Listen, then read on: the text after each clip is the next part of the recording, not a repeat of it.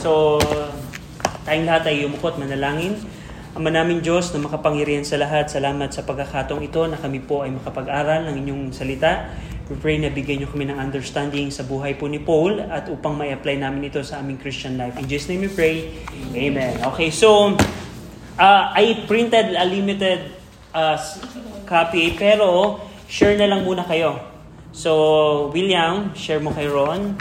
Then, kay Grace, share kayo ni, ano. Then, Cham, share kayo ni Jessica. And then, Nike. Okay. So, share muna kayo. So, pwede nyo ilagay siya sa mga folder ninyo.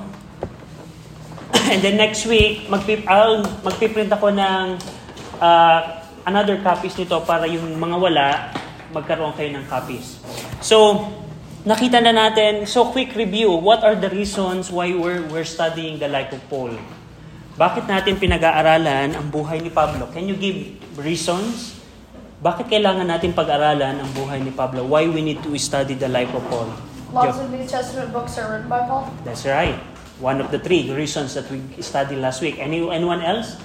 Can you name two other reasons why we need to study the life of Paul? Meron kayong natatandaan? 14, yung 14 and all of that is po, ano po siya. Siya po yung nilalaman ng. New Testament. Okay, that's correct. Okay. Most of the New Testament books are written by Paul. So, if we're going to learn the life of Paul, we will have a background of those 14 books. So, meron pa kayong ibang reason na natatandaan? Bakit kailangan natin pag-aralan yung buhay ni Pablo? Remember that most of the part of the book of Acts are, are about the life of Paul.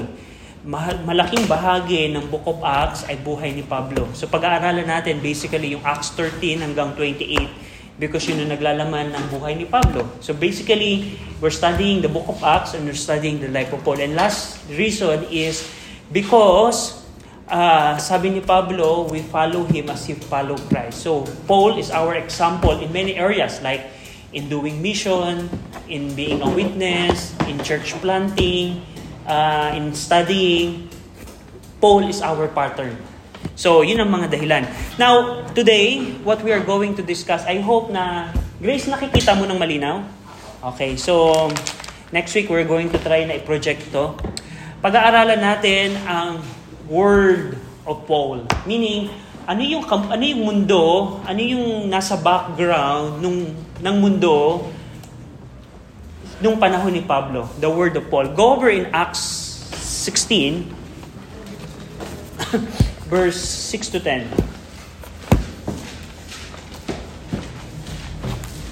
Okay, ako yung babasa and then sundan niyo ako sa inyong mga Bible. Acts 16 verse 6 to 10. Sabi dito, Now when they had gone throughout Pergia and the region of Galatia and were forbidden of the Holy Ghost to preach the word in Asia, after they were come to Mysia, they essayed to go to Bithynia, but the Spirit suffered them not. And they, passing by Mysia, came down to Troas, and vision appeared to Paul in the night. There stood a man of Macedonia and prayed him, saying, Come over into Macedonia and help us. And after he had seen the vision, immediately we endeavored to go into Macedonia, assuredly gathering the Lord had called us for to preach the gospel unto them. Now, ang point ko dito, question, do you understand those verses? Naunawaan nyo ba yung mga verses na yun? And the problem sa maraming Christian today, we read some verse like this in the Bible and we ignore, for example, the technical terms that we see. For example, in these passages, may mga cities, may mga lugar na binanggit dito. Pero usually, what we do as a Christian when we are reading the Bible, we just ignore those places. Oh, ah, saan ba yung Bithynia? Saan ba yung Asia? Saan ba yung ah, Macedonia? Most of the time, we just ignore it.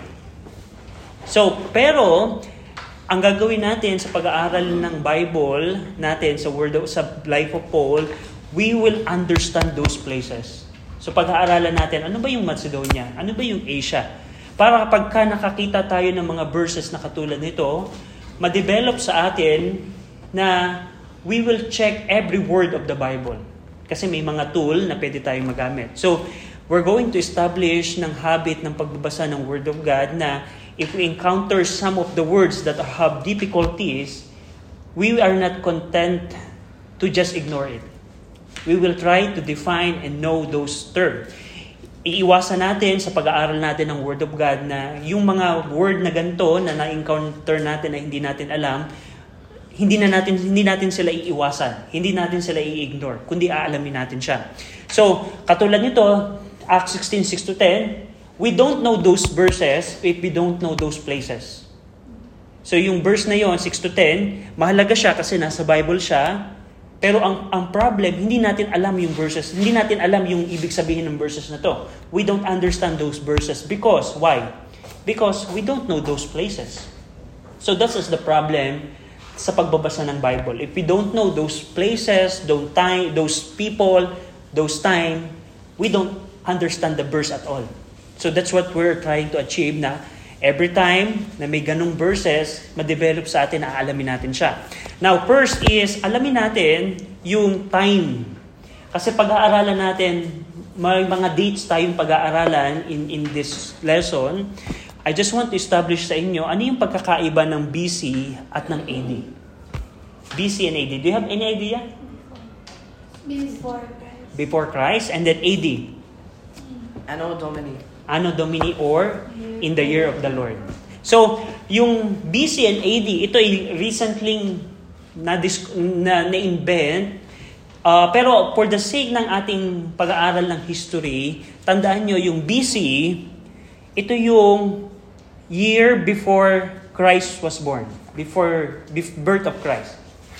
And then AD onward. Limbawa, pag sinabi kong 100 BC, what does it mean? 100 BC. Joe. 100 years before Christ. That's right. So pagka narinig nyo yung 100 BC, isang daang taon bago isilang si Jesus Christ. Halimbawa, sinabi ko 100 AD. AD. 100 years after. Uh, Anno Domini. In Yeah. the year of our Lord. after Yeah. Jesus. Or ano in the year of the, of the Lord or 100 years after birth of Jesus Christ. So yung point of reference natin is kung kailan ipinanganak si Jesus Christ. So 100 pag BC, bibilang kayo ng 100 years pabalik previous of the birth of Christ and AD after. Halimbawa, this is the question. Uh, which is most recent? 1 BC or 2 BC? Most recent. 1 BC. 1 BC. Which is most recent? 1 AD or 2 AD? Ano yung mas recent na nangyari? Kung halimbawa, tanong ko ngayon, ano ba yung mas recent na nangyari? Ah, January 1 or January 2, 2024? Ano yung mas huling ng ganap? Tanong nyo. January? Anong uh, mas huli? I mean, unang nang, mas huling nangyari? January 1 or January 2? January 2. So, sa AD, which is most recent, AD, 1 AD or 2 AD? 2 AD, that's correct. Pero, pag BC, 1 BC or 2 BC? 1 BC. Kasi pabaliktad. So, mapapansin nyo, don't get confused. Pag BC, ang bilang ay pa- pabawas. Halimbawa, 3 BC, 3 BC, 2 BC, 1 BC. And then after ng birth of Christ, 1 AD to the pa, pa, paangat na, pataas na. And right now, currently we are in 2024 AD. Ngayon, ang year na natin ay 2024, hindi na natin binabanggit yung AD, pero ang ang ibig sabihin natin ngayon, ang year natin ngayon, ang date natin ngayon ay January 14, 14 ba ngayon? 2024 AD. Ibig sabihin, 2024 after Christ ang date natin ngayon. So, itong dates na to, BC and AD, we're going to tackle those dates a lot of time. So, remember that, ang point of reference natin ay yung birth of Christ. AD, after Christ, or Anno Domino, Domini, Latin, in the year of the Lord. And then BC, before Christ. So, now next. Yan. AD stands for in the year of the Lord and it refers specifically to the birth of Jesus Christ. BC stands for before Christ. Ani, Anno Domini. Now, sa buhay ni Paul, in the life of Paul, during the time of Paul, there are three powerful influences in the time of Paul. May tatlong makapangyarihang impluensya na kailangan nating malaman sa buhay ni Pablo. Una, yung Greek culture. Yung Greek. Ang Greek, nung panahon ni Paul, siya yung nagbigay ng one language. The second power is the Roman power. Siya yung nagbigay ng one government. And then lastly is yung Jewish religion, which testified kay Jehovah God. So those are three powerful influences during the time of Paul. Now, to illustrate this, here, we Filipino, what are the powerful influences that we have? Uh, Roman, pwede, kasi we, Roman religion, pwede natin banggitin because most of the Filipinos are Roman Catholic. Pero sa language natin, na Tagalog, Spain, Spaniard. Most powerful influence natin is Span- Spaniard. Kahit yung mga dishes natin, even our dishes, our meals, are derived from from Spain. Kasi we are colonized 300, more than 300 years. During the time of Paul, ganun din. Yung Greek culture, katulad ng Spain sa Pilipinos, have a huge influence.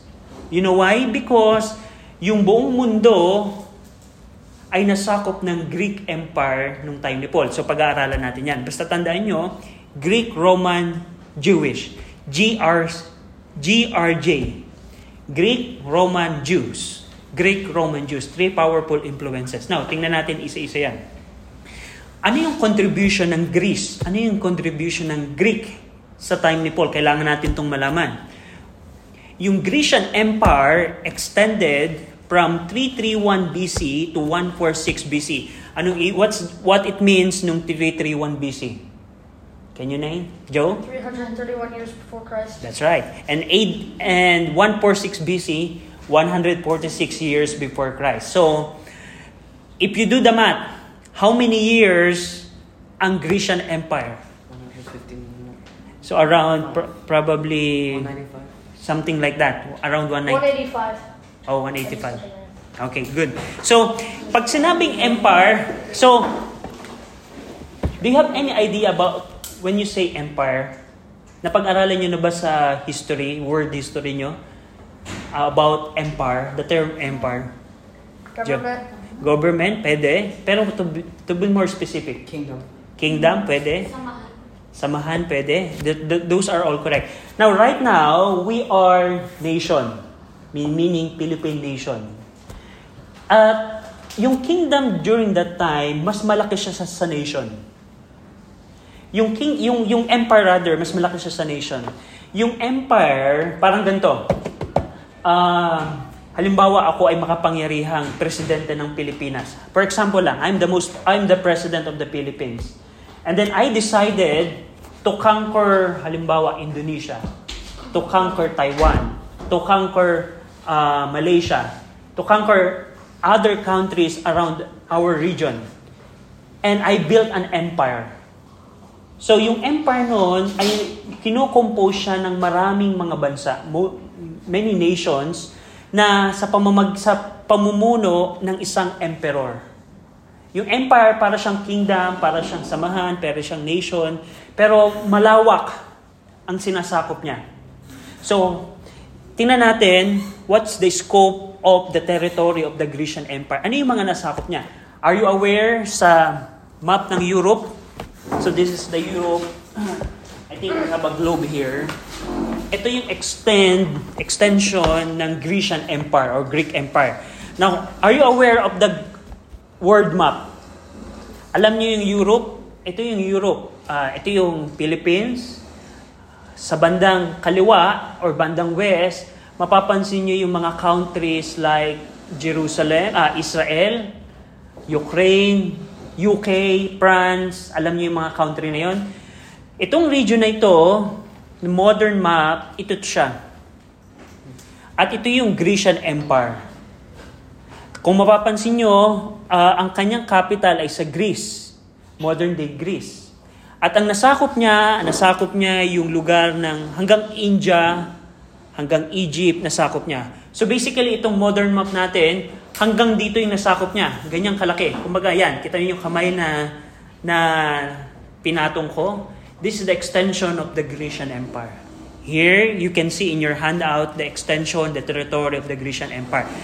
Are you, do you know Alexander the Great? Siya yung pinaka-popular sa uh, Grecian Empire. Kasi siya yung mabilis na sinakop niya ang mga territories na to. Now, because nasakop niya yung mga territories na to, tingnan, pakinggan niyo to, because he conquered this territory, sa pamumuno sila ng Greece. Because of that, na-capture nila yung Greek language. Halimbawa, nasakop tayo halimbawa ng uh, halimbawa lang for example, Philippines was captured for example by Chinese government. Chinese Empire, for example, China decided to build an empire in Asia. And then nasakop tayo ng Chinese. Ano kayang language ang gagamitin natin? What language are we going to use? If we're conquered China? No. If I'm the Chinese emperor, I'm going to implement to use one language, Chinese language. And that's what the Greek did. Sa buong territory na to, through this territory, they use one language, yung Greek language. And that's the great contribution of the Grecian Empire to the New Testament Christianity was its language. Greek became the lingua franca, meaning the common language sa buong Grecian Empire. Ang Greek na language ang naging lingua franca, meaning yung common language. And all the books, and it, tingnan nyo to, pakinggan nyo to, and all the books of the New Testament were written in Koine or Common Greek. Hindi ba kayo nagtataka, you're not confused why the New Testaments were written in Greek? It's because during the time of Paul, ang language, ang lingua franca, ang common language ay Greece. Greek. Now, halimbawa, right now, ano ang lingua franca right now sa commerce natin? English. Kung halimbawa makikipag-meet ka sa foreign foreign uh, partner mo, kunyari nasa company kayo, nagsisell ka ng parang corporate word, ang lingua franca in a corporate word right now ay English. Pero nung time ni Paul, ang lingua franca is because, ay, common Greek, yung konye. At ito yung ginamit ng mga New Testament writer sa pagsusulat nila ng, Bible, ng New Testament.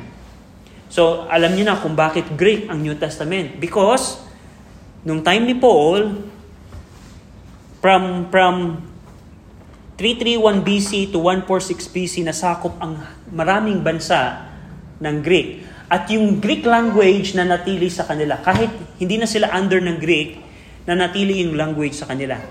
So that's, the Greek language. So, tingnan natin ngayon ang contribution ng Romans.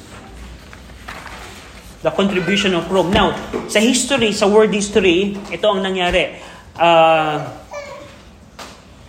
Babylonian Empire, then Persian Empire, oh no. Correct? Babylonian, Persian Empire, uh, the, um, Assyria, Babylonia, Persia, and then Greece, and Rome. Pag pinag-aralan niyo yung world history, there are many empires that existed in the world. But in relation sa Bible, may mga Assyrian Empire, Babylonian Empire during the time of Daniel, and then Persian Empire, and then Greece Empire, and the Roman Empire. And then later on in the modern history, may mga Ottoman Empire, British Empire na nag-exist. Pero we, we're not going to study that. Pero gusto kong tandaan nyo, after Greece Empire, Greek Empire, kailan nagtapos ang Greek Empire? 146 BC. Meaning 146 before Christ, natapos na ang empire ni, ng Greece. Ang pumasok na kasunod na empire ay yung Rome. Yung Roman Empire extended from 27 BC to 476 AD. 27 years before Christ and and hanggang 476 uh, in the year of the Lord. Now question, itong period na to, dito ba nabuhay si Jesus Christ? In this time period when Jesus Christ was born? Is this the same is this the same period of Paul? The same period of all the Bible characters in the New Testament. So imagine niyo whenever you read the story, Jacobel, don't play, go to nanay. Whenever you read a story in the New Testament, imagine niyo that they are under the Roman Empire. Kasi ang territorial scope ng Roman territory ay ito. Lahat ng col- color green, color pink, they are under the Roman Empire. So pag sinabing empire, isa siyang samahan ng maraming nasyon pero ang namumuno sa kanila ay isang emperor in this case sa Rome nakabase ang capital nila. So ito yung Roman Empire. So actually buong Europe ang nasakop ng Roman Empire uh, including Israel ay nasakop ng Roman Empire. Now in in understanding this uh, now one thing na inotice nyo whenever you read a passage in the book of Acts or even in the epistles, you will encounter these provinces. For example, now, I'm going to discuss that later on. Pero tandaan nyo, ang Roman Empire, hinati nila ang kanilang territory in, in provinces.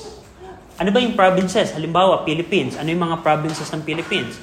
Cavite, Laguna, Batangas, Quezon, uh, Bulacan, Mindoro, mga provinces. Pag sinabing provinces, the division of a larger territory.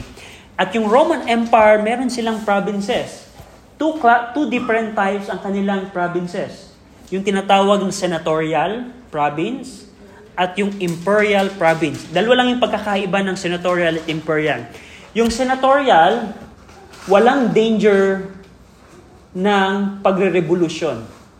There's no danger of, of rebellion. So, pagka sinabing senatorial province, walang danger na nakikita ang Rome government na magre-rebelde yung mga tao doon.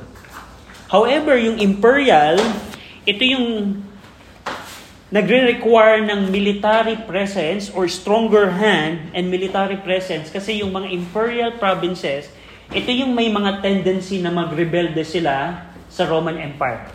So parang ganito, to make you an example. Um, halimbawa, nag-start ako ng empire. And then, kayong apat, kayo yung imperial province. At kasi, Imperial province kayo kasi gusto nyong magrebelde sa akin, emperor. Pero itong apat na to, nasa kaliwa ko, sila yung mga senatorial province. Kasi sila ay naka-agree sa akin. So meaning, meaning ang Rome, nag-decide sila na, ay itong apat na to, taga, tatagagawin ko silang senatorial provinces. Kasi itong apat na to, hindi sila nagre-rebelde sa akin. Agree sila kay emperor sa akin. Pero kayong apat, under pa rin kayo sa akin, pero you are you want to rebel, meaning there's a tendency na magrebelde kayo sa akin, kaya ginawa ko kayong imperial province. Ang pagkakaiba, the difference is, una, yung governor ng senatorial, appointed siya ng Senate of the Roman Empire. Merong Senado ang Roman Empire at ina-appoint siya. At yung pamumuno ng governor ng senatorial, annual, meaning yearly nagpapalit. However, dito sa imperial, dahil sila ay merong tendency na magrebelde, ang go ang ang emperor ang nagdi-dictate sino ang mamumuno sa mga imperial provinces. Meaning katulad ng Judea nung time ni Jesus Christ, si Pontius Pilate ay governor appointed by the emperor. Remember nung remember when Jesus Christ is being being is in trial uh, nung nung tinatrial si Jesus Christ, ang sabi ng mga Hudyo, Pontius Pilate, hindi ka ba natatakot kay emperor? Pag hindi mo ipinako ito, si Jesus Christ, parang nagre-rebelde ka kay emperor. Kasi si Pontius Pilate during that time ay under the imperial province and he was appointed by the emperor. So, so anong anong importance nito? Matatandaan nyo na ang, ang, ang mga senatorial provinces ng Rome ay yung mga Achaia, Macedonia, Asia Minor, Bithynia, Cyprus, and etc. At marami pa. Pero hindi nyo na kailangang i-memorize yan. May mga lugar, may mga, there are provinces that I would require you to memorize. At yung mga imperial provinces, which is part ang Judea, ang Syria, ang Cilicia, ang Pamphylia, ang Cappadocia, and Galatia, those are mga imperial. So, what are the difference ng senatorial at imperial? Ang senatorial, they agree sa emperor at they will not rebel. Hindi sila magre-rebelde. However, ang imperial, magre-rebelde sila. May tendency na magrebelde sila. Kaya mas mahigpit ang pamumuno ng Rome sa mga imperial. Ang imperial, ang emperor, ang, namu, ang nag-dictate sino yung mamumuno. During the time of the birth of Christ, Herod the Great was appointed na mamuno kasi imperial. And during the time of Christ, Pontius Pilate at sina Antonius Felix, Porcius Festus, they were the governors of the imperial provinces. Now, this is the exciting part. This is the map. Now, kung mapapansin nyo, this is the whole territory of the Roman Empire, ganyang kalawak. Pero I don't want you to memorize all of this because that's not Bible related. What I want you to memorize is this picture. Kasi ito, ang mga related sa, sa buhay ni Paul. Remember sa Acts 16, nabansin niyo yung, yung lugar na Macedonia? Yung pala ay imperial province, ano, senatorial province of Rome na Macedonia. So when you hear the Macedonia, halimbawa, go back in Acts 16. Going back in Acts 16 na ating binasa. Acts 16, verse 6 to 10. Babasahin ko ulit. I'm going to read you again. Now, when they had gone throughout Pergia, So, saan yung Pergia? Yung Pergia pala, actually yung Pergia ay city siya dito, around Pamphylia. Pero gusto kong pansinin nyo yung, and the region of Galatia. Remember the word Galatia? Ito pala yung Galatia. And were forbidden of the Holy Ghost to preach the word in Asia. Ito pala yung province ng Asia. Yung Asia in the Bible is different from the Asia right now. Because the Asia right now is the continent kung saan tayo kabilang. That's not the Asia that the Bible is referring. Yung Asia is the province of uh, Roman Empire somewhere here. And then, sabi doon, verse 7, And they were come to Misha. Ang Misha ay na dito. Somewhere here. And then, they essayed to go to Bithynia. Ito yung Bithynia. Province din pala siya. And then, But the Spirit suffered them not, and they passing by Misha came down to Troas, and the vision appeared to Paul into night. There stood a man of Macedonia again. So, ang, ang point ko dito is, if we are familiar with this map, it would help us a lot when we come, when, when we study uh, along the way sa Book of Acts. So, ito ang mga tatandaan natin sa part na to. This is the thing that, that you need to remember. Ignore the two types. Senatorial or imperial. Basta mahalaga na tandaan nyo, ang Judea ay under imperial province, is under imperial province, kung nasaan yung Jerusalem. Remember nung time na hinuli si Jesus Christ? Remember na nung time ni Paul na hinuli siya? May mga Roman soldiers na existed because they were, they, Judea is imperial, meaning may may may there's a military presence because of the uh, rebellion that could happen in imperial province. Pero ito yung tandaan nyo. Ito yung mga tandaan nyo ng mga provinces. Judea. Judea kung nasaan ng Israel. Kung nasaan ng Jerusalem. Ang sunod na Judea, ito yung Syria. Ito yung province ng Syria. Sa taas ng Syria, sa left side ng Syria ay yung Cilicia. Sa taas ng Cilicia, ang the up, upper part of Cilicia is Cappadocia. On the left side of Cappadocia is Galatia, Lycia, and Pamphylia. Lycia and Pamphylia. On the left of Galatia is the Asia. And then may coast, ay may may may, may seawater, may may uh, merong dagat at makatawid ng dagat yung Achaia and Macedonia. So yun lang mga tatandaan nyo. Itong part na to, ang dapat na ninyong makabisado. You need to memorize that. from Judea to Macedonia, you need to remember that. Meaning, meaning when I say I, I want you to remember, meaning whenever we encounter those places again, it should be kept in your memory already. Meaning, dapat nasa ulo, nasa isip na natin. So ulitin natin. Judea, Syria, Cilicia, Cappadocia, Galatia, Lycia and Pamphylia, Asia, Bithynia, Macedonia, Achaia. Huwag nyo na isa, don't include the epi, Epirus, pero you can memorize that in your spare time. What we need to memorize is Judea to Macedonia. Okay? Judea, Syria, sabihin nyo, repeat after me. Judea, Syria, Cilicia, Cappadocia, Galatia, Lycia and Pamphylia, Bithynia, just ignore and Pontus, just say Bithynia, Bithynia, Asia, Macedonia, Achaia. Last another. Judea, Syria, Cilicia, Cappadocia, Galatia, Lycia, and Pamphylia, Asia, Bithynia, Achaia, Macedonia. Again. okay.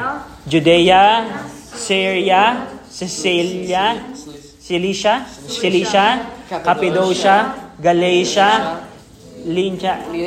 Pamphylia, Bithynia, Asia, Macedonia, Achaia. Okay, again. You can include pala to, let's include Sicilia and Italia because that's part of Acts 17, 8, 27 and 28. Sicilia and Italia. Sicilia and Italia. So, again, Judea, Syria, Cilicia, Cappadocia, Galatia, Lycia and Pamphylia, Bithynia, Asia, Macedonia, Achaia, Italia, Sicilia. Okay? So, again, Judea, Syria, Cappadocia, Sicilia, eh, Cilicia, Galatia, Lycia and Pamphylia, Bithynia, Asia, Macedonia, Achaia, Italia, Sicilia. Sicilia. So Lycia, Cilicia to, Cilicia. Sili. Uh, pepper. Cilicia. And Sicilia. So Cilicia, Sicilia, Cilicia. Who would like to try? Individual. Joe, can you? Here. Judea. Um,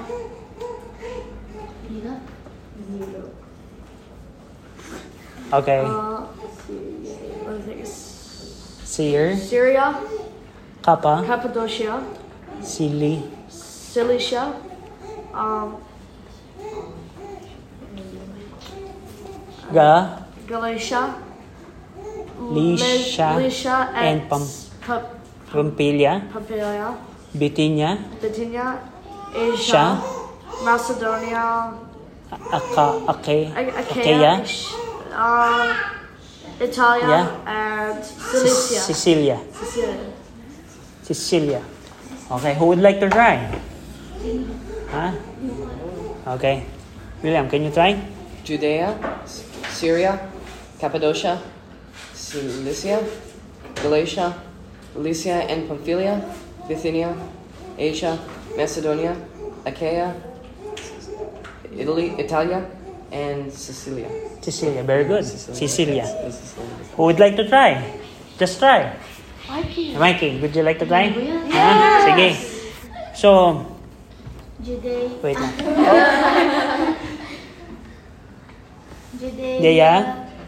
Ano? Seer, Seer, Syria. Syria, Cappadocia, Ano? Cilicia, si, si, Cilicia, Galatia, Lycia and Pamphylia, Bithynia, Asia, Ma, Macedonia, Achaia, Italia, and Sicilia. Okay, all together again. So last part. So again, Judea, Syria, Cappadocia, Cilicia, Galatia, Lycia and Pamphylia, Bithynia, Asia, Macedonia, Achaia, Italia, Sicilia. So, next week, we're going to have this kind of activity again. So, if you want to recite by your set, you need you can memorize that. But, but if you don't want to, ano, it's fine. Pero I tell you, in order to help you to fully understand or easily understand the book of Acts, we need to memorize this. Later on, pag-aaralan pa natin in which province uh, the place of Ephesus. So, another another part ng ating pag-aaral, aalamin natin ano yung mga major city na nabanggit sa Bible at kung nasa ang province sila. So for example, to give you a clue, saang province ang Philippi? It is in Macedonia. Saan ang Thessalonica, which is may book ang Thessalonic, Thessalonian, Thessalonians? Sa Macedonia din siya. Saan ang Corinth, kung saan sinulat ang, ang Corinthians? Sa Achaia. Saan ang Ephesus? Sa Asia. Saan ang ah, Tarsus? Kung saan yung hometown ni Paul? Sa Cilicia. Saan yung Israel? Saan yung ah, Antioch? So, sa, sa Syria. Pag-aaralan natin yan. That's where we're going to study. Pero right now, basic tayo, provinces. Ano yung mga provinces during the time of Paul? And then, uh, I think we'll um, stop in the last, uh, I'll just finish this part. So, next week, we're going to go back here again. So, now, emperors. When we say emperors, uh, remember, merong empire na malawak, itong malawak na empire na to. There's only one person that is ruling sa ganto kalawak na lugar. And that's what we call emperor.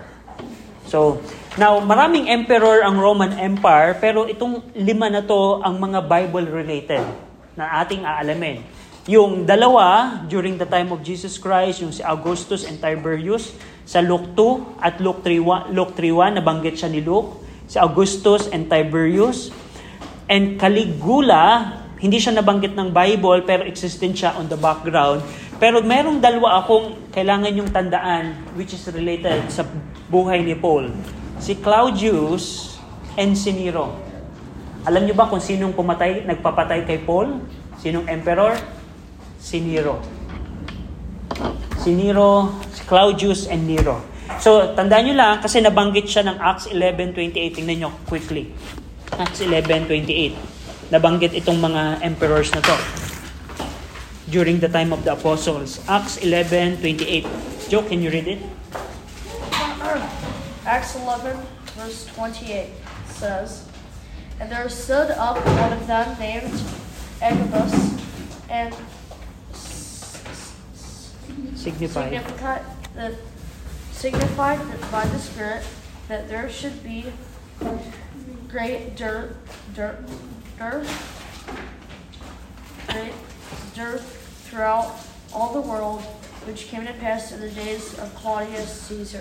Okay, so when we're studying the Bible and we we come to this name, Claudius Caesar. Who's Claudius Caesar? Oh, siya pala yung emperor nung panahon na yun.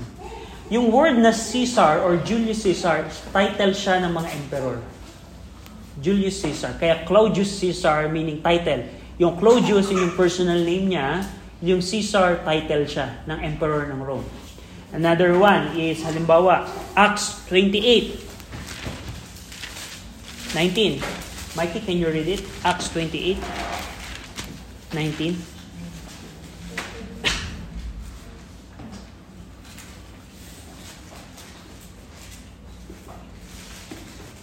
Acts 28. 19.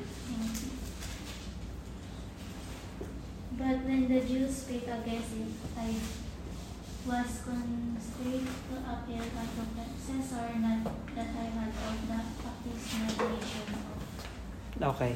So itong time na to, ang eksena nito, gustong litisin si Paul ng mga Hudyo. Pero Paul said, no, no, I don't want you to, to, to, uh, to judge me. Meaning, I don't want your trial. I want the trial of Caesar. Sino yung Caesar na to? Title siya ng emperor, which is si Nero. So ang tinutukoy ni Luke dito ng Acts 28 verse 98 is the Emperor Nero. What Paul was saying here, no, don't don't speak unto me, Jews, but I want I was constrained to appeal unto Caesar or to Emperor Nero.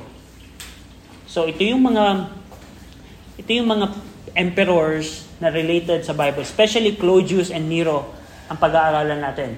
Yung the rest, kung gusto nyong maalala, si Augustus, sa 2.1, si Tiberius, and so forth. Now, last part ng ating pag-aaral today, what one of the contribution of the Rome in fulfilling the Great Commission is the Rome united the world. Meaning, isang bagay na nagawa ng Rome na, na, na importante sa fulfilling ng Great Commission, ni-unite ng Rome ang mga bansa. Pinagkaisa-isa. Halimbawa, right now, ang Philippines is not associated in Indonesia kasi magkaibang bansa. So may mga part na agree, disagreement tayo. Halimbawa, ang China and Philippines, hindi siya magkaisa kasi magkaibang government tayo. Pero ang ginawa ng Rome, dahil kinanker niya yung mga bansa, pinag-isa niya ang buong mga mga bansa, ang buong mundo. And because of that, what he did is, by building roads and bridges, at by giving one law, one uniformity, and one protection. So ang ang isang contribution ng Rome, tandaan niyo to, pakinggan niyo to, which is related sa pag-aaral natin, ang mga Ro, ang Roman Empire nagtayo siya ng napakadaming highway, daanan. At alam niyo ba, do you know na yung mga roads na, na, that the Roman Empire built are the roads that Apostle Paul took on his missionary journeys. Without the roads that the Roman Empire built, it is impossible for Paul to perform his missionary journeys. Kasi alam niyo, during the time, may mga danger ng magnanakaw, thief. If, if Rome didn't build a secured place for the word, the Great Commission that Paul did is impossible. So, that's a major contribution of Rome. What Rome did is nagtayo siya ng mga highway para yung mga tao pwedeng maglakad ng easily, walang danger of thief, walang kapahamakan na na pwedeng mangyari. And that's one thing that the, the Rome did. The, the roads and bridges that the, the Roman built is the give way for the spread of the gospel. Kasi pa, and siguro later on pag-aaralan natin, ano yung mga major highways na ginawa ng mga Roman Empire. At alam niyo ba, yung mga roads, the roads that Roman Empire built, even some of them are still existed today. Because how durable yung Roman uh, engineering even today. And another thing that the Rome did is the uniform law. Meaning may isang batas na ginawa sila. So, I think that's all. We're going to continue it next week. So, what we see right now is yung contribution ng Greek and contribution of Rome. Now, question, do you have any question? Meron kayong question? Any question? So, to sum up, to sum up, ang gusto ko lang tandaan nyo, the Greek Empire gave lingua franca, which is the common Greek. The Greek Empire or Greek culture gave a language. Now, um, nung time ni Paul, ang common language na binabanggit nila ay Greek. So, tandaan niyo siya. Kaya, most of the New Testament books ay nasulat sa Greek. Kasi yun tinatawag na lingua franca, common language. At without the Greek culture, it could be hard for Paul to deal with other nation because maybe there are language differences. Today, the missionary coming from different world to the foreign land are having a hard time to communicate to the other culture because of the deeper the deep, the language difference. Pero nung time ni Paul, there's no such thing like that because of the one language that Greek gave. How the contribution of Rome. Ano yung contribution ng Rome? Dalawang bagay, two things. Roads and bridges, and the second thing is the uniform law, protection. Nung time ni Paul, tandaan niyo to, during the time of Paul, there's no threat of pirates, there's no threat of thieves when you're traveling because of the protection that Rome established throughout the world. So, and lastly, ito ang tatandaan nyo. I hope na gawin nyo tong homework sa bahay. It's not required, pero it's a nice thing na ma- ma-remember. Next week, i-recite ulit natin to all together, yung mga provinces na to. Kasi, the benefits of knowing these places, ang benefits, pag sa ulo nyo na to, memorize nyo na to, pag nagbabasa tayo ng Acts, ng Book of Acts, alam nyo na kagad ano yung as Asia. Alam nyo na kagad ano yung Syria. Kasi yung mga provinces na yan, ang binabanggit sa Acts, ni, ni Luke, nang sumulat ng Book of Acts. So mahalaga siya. Para pag binasa nyo yung Bible, pinag-aralan natin, oh, alam nyo na kagad ano yung tinutukoy ni Luke. So, you can study it at home and next week, i-reset ulit natin ito. So, any question? William? Um, Regnum Bospore, um, that's a client state. What is that? Uh, yung client state, hindi siya pumapasok sa category ng, sen- it doesn't fall to the imperial and senatorial provinces, meaning they, they have the different kind of government, which is the term of client, client state. So, it's a different one. so, anyone else? Any question? So, that's it. So, William, can you pray? Dear Lord, we thank you for um, this lesson that Brother Archie prepared for us, and we thank you for the 14 books that Paul wrote and that you give to us in your word. I ask that you would um, help us to worship you in spirit and in truth today as um, we're here at church, and I ask that you bless our time. In Jesus' name, amen.